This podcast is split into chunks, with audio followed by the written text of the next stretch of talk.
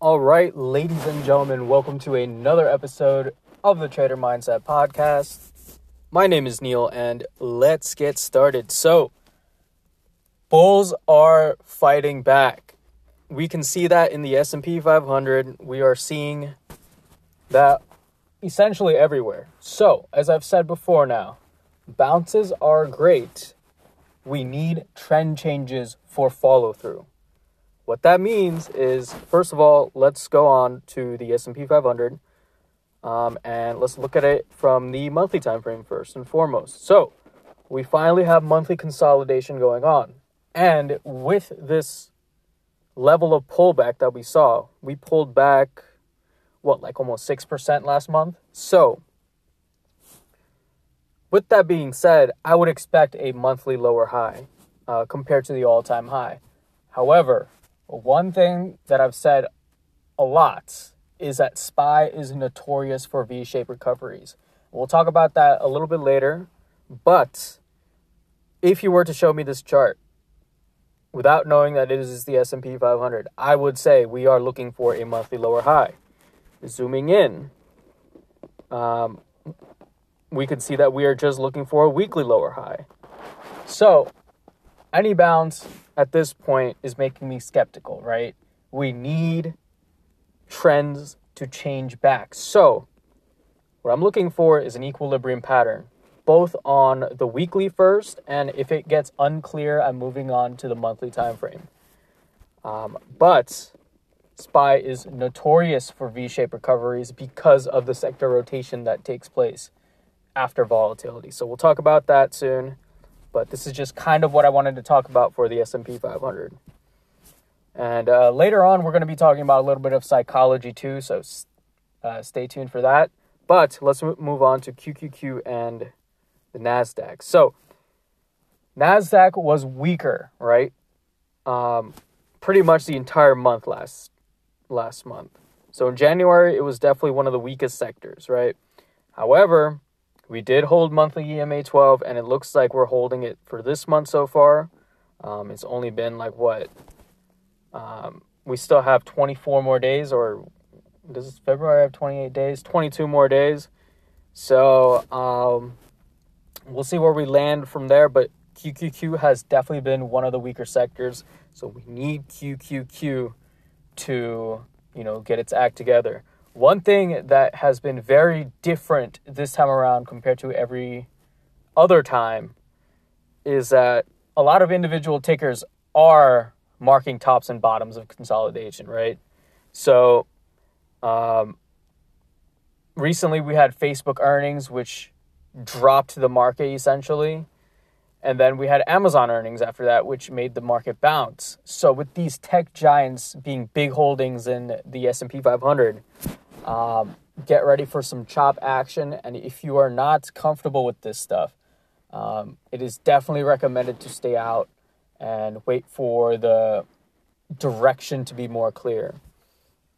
But yeah, with that being said, uh, QQQ also looking for a monthly lower high with the size of the pullback. Um, we are trying to confirm a daily trend change, uh, but we haven't really done that yet moving on to the weekly. Weekly, we were just looking for a lower high too, and we are rejecting from weekly EMA 12. So, definitely making me skeptical of this bounce. Um, now, since we've established these fear bottoms, what I would see as a major red flag is breaking this fear low at this point. We bounced on the weekly.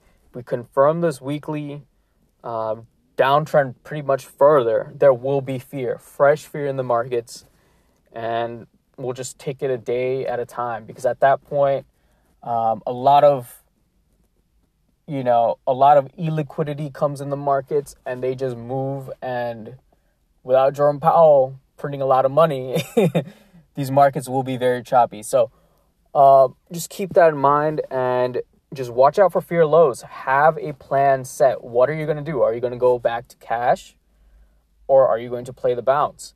Um, for me personally, I will be being all cash and just scalping, right?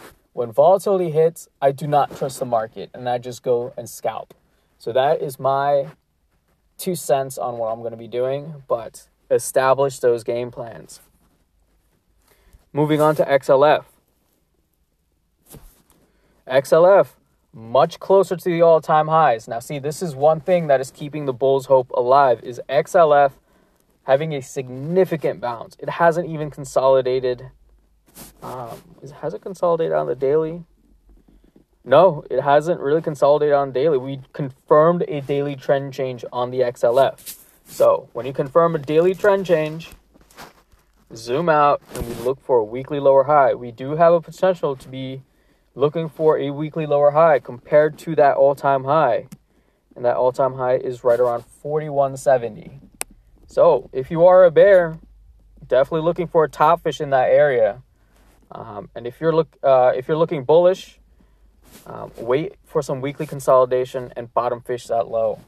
Um, also, by the way, this is all educational purposes only. So do your own research and do your own shit. uh, that's one thing I have to say to cover my ass. But anyway, yeah, okay.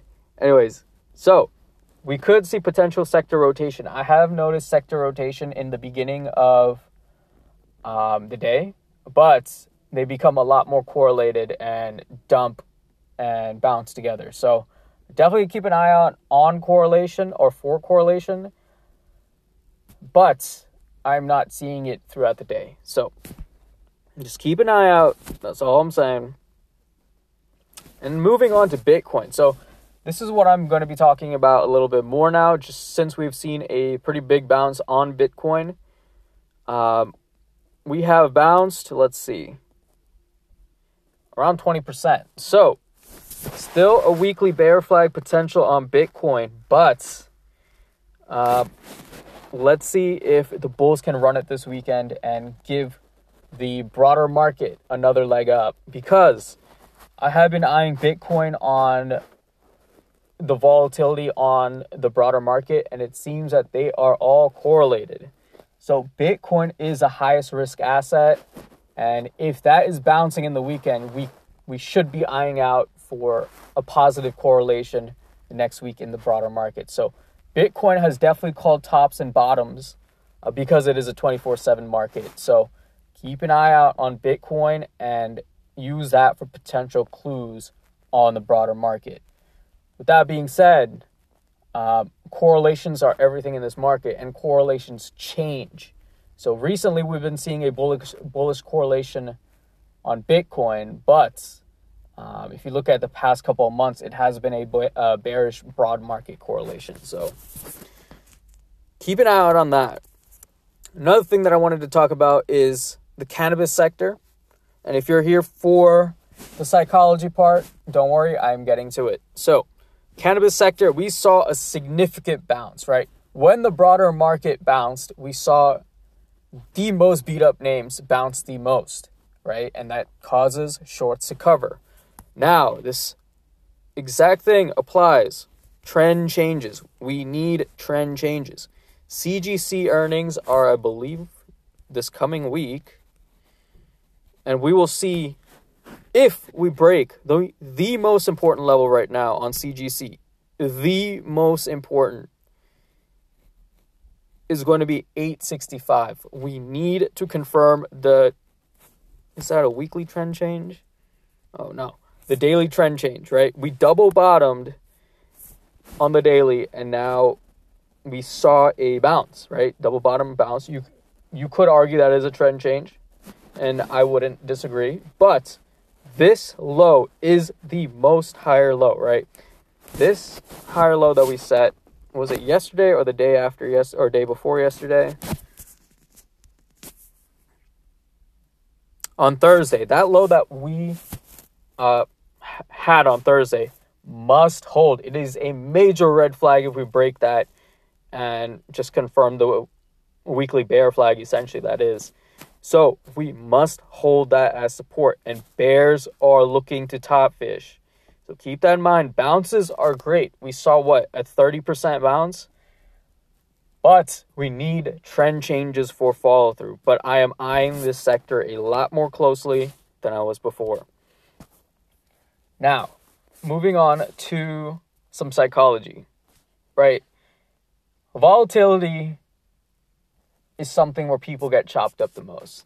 Um, I I typically do well in volatility, but the last time we saw volatility before 2022, I got chopped up and had one of my bigger losers in a while.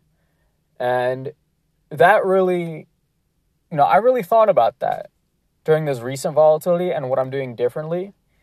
And for me, I have been taking losses much more. But the thing is that the losses aren't big, right?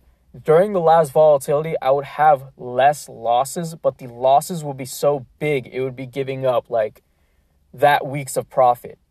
Um, so this time around, I've been using smaller losses, right? The sizes are much smaller. So that in terms that when I need to get back those losses, I can do that very quickly. Uh, right? Last last time around, definitely hit a pretty significant loss that, you know, took me back, you know, a couple week makers, I would say. A couple week makers. And it took a while to gain back that confidence. But when you're losing, but losing less, um, it's definitely different on the psyche than when you're losing a lot, but not as often. I'm not sure if that makes sense. But experience trumps everything, right? Um, for me, just even this time around, I am more experienced. So than the last time before, and that's all you want to do. You want to be better the day. You want to just be better than the day before, right? In order to be sent, like to make it. But yeah, this in this volatility, I'm doing much better because of taking smaller losses and more losses than um, those less losses with big, big dollar amount losses. I know it's I don't even know how to explain it, but yeah. From what I can tell, a lot of people are profitable. And moving back onto that, I've noticed a lot of people say they're not profitable, but if you count their win loss ratios, um, for the most part, if you have a strategy locked down, you will be profitable. But it's those one losses. You know, you know exactly what I'm talking about. Those big losses that put you back a week or two, and it just takes a while to get back. Right? You have to claw your back through your confidence uh, your ego is probably just shot to zero, and you know, um, you're just like, what if this is not for me? And I've definitely been there. I've done that, um, but I have definitely clawed myself way back out of those losses. So uh, that keeps me level head, uh, level headed. That you know these slumps do exist, uh, but you just have to grind through it. I know it's very cliche when I say that, uh, but there's not a better way of explaining that. In you just have to claw yourself way back out. It sucks, but got to do what you got to do. And that's another reason why I trade multiple markets, like crypto markets and stock market, um, is because of that reason, right? If I'm not doing too well on the stock market, I can always go to that crypto market. However, I would need some days off between it, switching back and forth um, just because it's a different environment. There's a lot more volatility in crypto than um, the broader market. A 6% bounce in crypto is like another day, while a 6% bounce in QQQ is huge. Um, so that's one thing. But yeah, you have to have a you have to have a game plan in volatility. Um, and just just know your edge. Um, and the way to find your edge is experimenting. So if you are experimenting and losing, you know, that's not a bad thing because you're experimenting. And when the markets come in your your wave, essentially, to your territory, um, you will know how to play that market. Um, So I know I kind of rambled on. I hope you understand what I'm saying. but yeah, if you're getting chopped up, don't sweat it. Keep your losses small and just wait for clarity and you'll get through it. So, with that being said, I hope you have a great weekend and I will see you all next week. Peace.